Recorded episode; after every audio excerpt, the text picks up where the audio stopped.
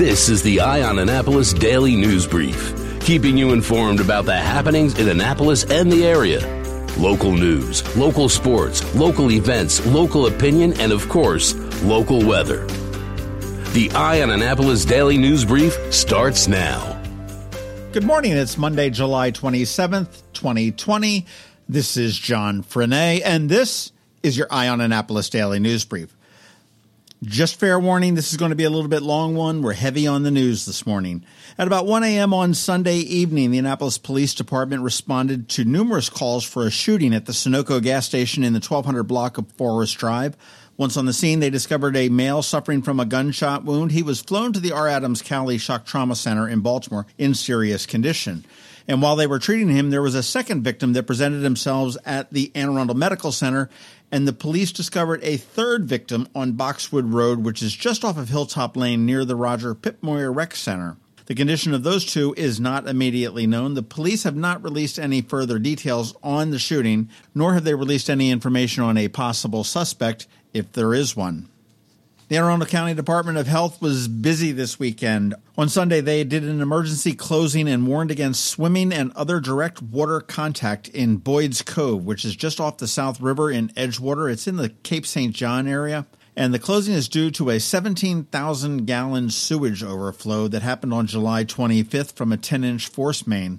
They were able to recover about 6,000 gallons of the sewage, but 11,000 did get discharged directly into the headwaters of Boyd's Cove. That closing will remain in effect until August 1st, and they're saying that if you come into contact with the water, you're advised to wash well with soap and warm water, and any clothing should also be washed as well. And another health department news on Friday night, they closed the Pennsylvania Dutch Farmers Market, which is known as the Amish Market in the Harbor Center, for COVID 19 related violations. The health department cited them saying that employees failed to wear face coverings as required, and they did say that the market had received previous warnings through the issue of what they call Order for Immediate Compliance. Now, to get reopened, they're going to have to submit a written request describing the actions that will be taken to resolve the face covering violations. That seems pretty straightforward to me. And they're going to need a reinspection as well. Once that is done, their license will be reinstated by the Department of Health. This is the first facility that the county has closed due to any COVID 19 violations. However, management of the market does say that they were in compliance, but they did not have a chance to argue their case when they were shut down on Friday. Now, they are only open three days a week Thursday, Friday, and Saturday normally, so I suspect they're going to be back in action on Thursday.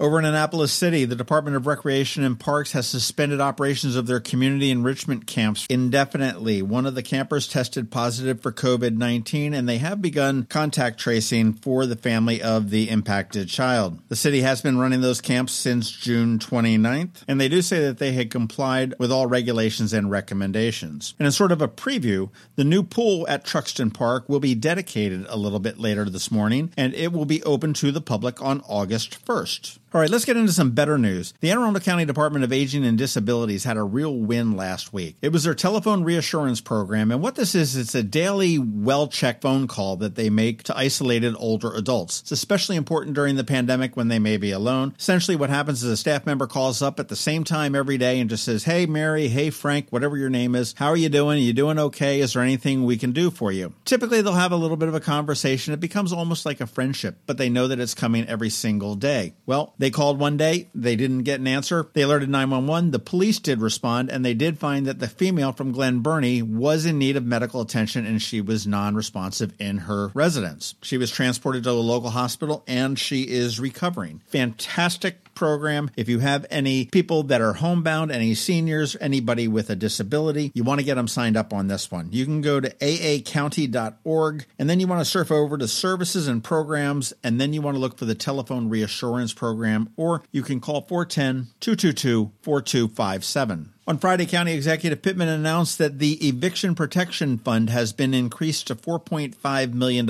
Initially, that was there for a million dollars, and it is to help low income households retain their apartments or their homes. This all comes from the $120 million the county received from the Coronavirus Relief Fund, and it is being managed by the Arundel Community Development Services. If you are a low income household and you do need assistance with rent, you can apply online. It is fairly easy.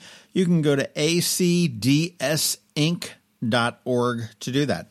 Now, courts are going to be resuming hearing cases on evictions starting on August 31st, so you do have some time, but don't hesitate.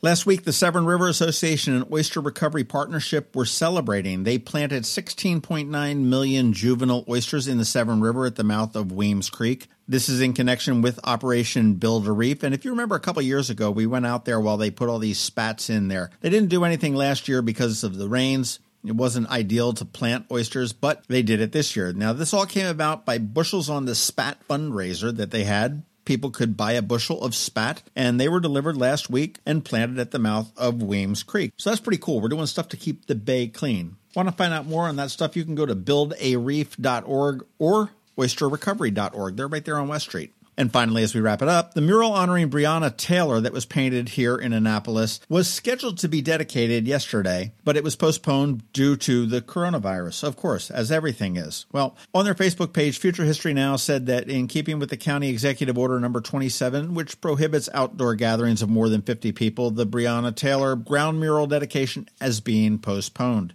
They did say it definitely will be rescheduled when it's safe for everybody to do and everybody can be included. And this is Jeff Huntington and his group, and he is a real asset to the community. Painting this mural was a real community effort led by Huntington and Future History Now. You want to check it out in person, go to Chambers Park. It's in the Parole section of Annapolis. And honestly, this thing is visible from space. It's that big. You also want to check out their website at futurehistorynow.org. You can find out more on the mural, how it was done. You can see a time lapse aerial video of it being done. And more importantly, you can donate to help Jeff, Julia, and his team continue doing what they are doing. I did. I'm proud to support them. I think Jeff and those guys are doing fantastic work here in the city of Annapolis. All right, that does wrap it up for us today. I told you it was going to be a long news day.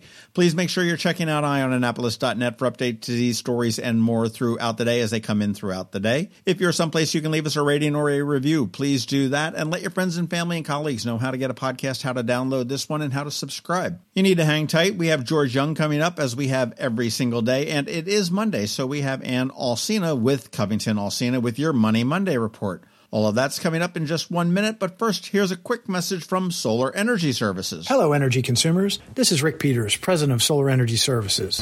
Have you been looking for ways to save money recently? Maybe you should consider solar energy for your home. Or are you waiting for the technology to get cheaper? If so, how long are you going to wait? Today's solar costs less than 20% of what it cost 10 years ago, but while solar prices have declined every year, so have the financial incentives. Bottom line, if you wait for cheaper solar, you're also waiting for lower incentives. Take my home, for example. My solar system was installed in 2010, and it's been paid off for almost five years, and I no longer have to buy any electricity for another 15 to 20 years. If I waited for cheaper solar, I'd still be paying an electric bill. At Solar Energy Services, we have thousands of satisfied customers who are sure glad they didn't wait. So what are you waiting for? Sunshine's a wasted. Call us today for a free solar design at 410-923-6090 or on the web at solarsaves.net. Sunshine, sunshine, nothing else can make me feel so fine. Going out? You need the most up to date local weather. Here's George Young from DMV Weather in Annapolis with today's forecast. Hey everyone, this is George with DMV Weather, and this is your Eye on Annapolis forecast for Monday, July 27th. Yesterday brought more 90s across all of Anne Arundel County after a fairly hot and humid Saturday. And today and tomorrow will bring more of both, with temps in the 90s each day as heat index values reach 100 plus degrees for most as well to kick off the last work week of July 2020. Then, after some storms Tuesday PM, possibly into Wednesday AM, temps will be a bit closer to normal for this time of year with highs in the upper 80s to low 90s Wednesday through the weekend. Okay, that's it for today. This is George Young of DMV Weather. Make it a great day out there. Stay healthy and be safe. And be sure to get our free app on all of your devices by searching DC MDVA Weather in the Apple or Google App Stores. And also follow us on Facebook and Twitter and use our website each day at dmvweather.com. The SPCA of Anne Arundel County invites you to take the plunge challenge. Post a picture or video on social media of your pet cooling off in the Severn River or your kiddie pool, maybe the Quiet Waters Doggy Beach, wherever. Use the hashtag Take the Plunge Challenge. Donate if you can and share with your friends. This summer, the SPCA Puppy Plunge goes virtual so you can still help care and find homes for surrendered cats and dogs. For details, go to aacspca.org. Your money, managing and investing it can be confusing and sometimes scary. Here to help you put your financial picture into focus is Ann Alsina from Covington Alsina with your Monday Money Report. This is Ann Alsina of Covington Alsina with your Monday Money Report. Last week, the market started off well, but dropped Thursday and Friday. Thursday saw unemployment claims rise for the first time in months. Friday, approximately one quarter of the S&P 500 reported earnings, while 80% of the companies that reported beat the earnings estimates. The earnings were still down, meaning the market expected bad news and the companies delivered, just not quite as bad as expected. What's the average investor supposed to do with this information? To be honest, not much. If you believe most of us are going to get up and go to work tomorrow, and companies will still be providing products and services the rest of us want to buy, the equities market, or stock ownership in publicly traded companies, is still your best bet for long term asset growth. Continuing to invest in your 401k, IRA, or other investment account in a diversified portfolio that's aligned with your goals and risk tolerance is a time tested approach. There is one big pothole on your life's journey that most of us will not manage to avoid.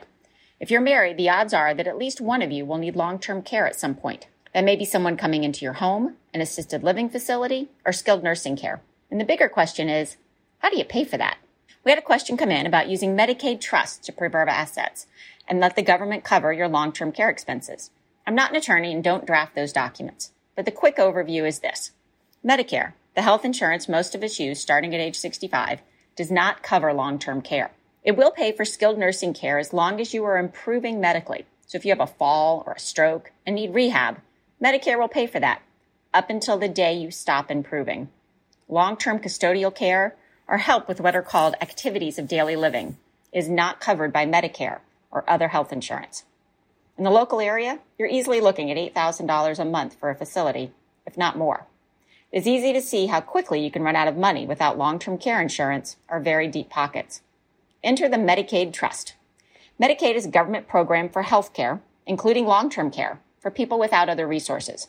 To qualify for Medicaid as a single adult in Maryland, you can have no more than $2,000 in total assets. Once you've spent down to that level, you can qualify for Medicaid to pick up your long-term care expenses. Congress realized, though, that people would often give away their assets to their children to qualify for Medicaid. So now they look back over the last five years to see if you've given away money. Every state is different, but in Maryland, for every $6,800 you give away, your eligibility for assistance is pushed out by one month. Enter the Medicaid Trust. An attorney can draft the trust documents, and then you retitle your assets into the trust. After five years, you have no assets and are past the look back period and would then immediately qualify for Medicaid should you need care. Some people feel there are moral issues with this. You have the means, but are asking the government to pay for you instead. Some people feel these are the rules, and if Congress didn't want the taxpayer to cover this, they would change the rules. I look at two practical sides of this. First, it's complicated. At a time when most people are trying to simplify their lives, this does the opposite. Second, consider quality of life. The facilities that accept Medicaid patients directly, that is, you enter the facility not as a private payer who then runs out of money, but as a Medicaid recipient from day one, often have long waiting lists to get in. And those facilities are not going to have the same amenities. Instead of a menu to order from, you may have one or two options at each meal. You'll probably have a roommate instead of a private room. The activities may not be as robust, and so on. Every family is different, and everyone needs to make their own decisions about this. It's not a one size fits all approach. Have a question you want answered? Drop us a line at info at covingtonalsina.com or check out our Facebook page to learn more. Securities offered through LPL Financial Member FINRA SIPC. Investment advice offered through Great Valley Advisor Group, a registered investment advisor. Covington Alsina and Great Valley Advisor Group are separate entities from LPL Financial. All performance references historical and is no guarantee of future results. All indices are unmanaged and may not be invested into directly. LPL Financial and Covington Alsina do not provide tax or legal advice. The opinions voiced in this show are for general information only and are not intended to provide specific advice or recommendations for any individual. To determine which strategies or investments may be appropriate for you, consult with your attorney, accountant, and financial advisor or tax advisor prior to investing. And if you don't have a financial advisor, come talk to us. This is Ann Alsina with Covington Alsina. Have you ever been to the Apple Mall when it opens for the day? Maybe you've noticed the line of folks waiting to get into the Apple Store. As you may know, I'm a Mac user, and today's episode of the Daily News Brief, in fact, all of the episodes of the Daily News Brief have been produced right here on my Mac computer. What you might not know about is MacMedics. They were founded here in Annapolis in 1989, and they are an Apple authorized premium service provider, the only one in the Baltimore Annapolis DC area. And what that means to you is that they repair all Apple devices, including the iPhone screens and batteries, all without an appointment. And most repairs are done the same day, usually within two hours. They also sell everything except the iPhone and the watch for the same price as Apple. I don't know why you would go anywhere else. Give them a call at 410 757 MACS, or if you're not into the whole letter thing, 410 757 6227. Stop by their retail store in Severna Park on Benfield Road or their service center in Lanham, right off of Route 50. Or you can always check them out online at macmedics.com. I'll tell you, they've saved me quite a few times, and I know they can save you. You've been listening to the Eye on Annapolis Daily News Brief. Tell your friends and colleagues this is the podcast where you can keep up on the latest with what's going on in Annapolis. And also tell them about our website, eyeonannapolis.net, where you can find even more information. This podcast comes to you every Monday through Friday at 7 a.m., keeping you informed with the Eye on Annapolis Daily News Brief. And take a moment to listen to our other podcast, The Maryland Crabs, released every Thursday at noon.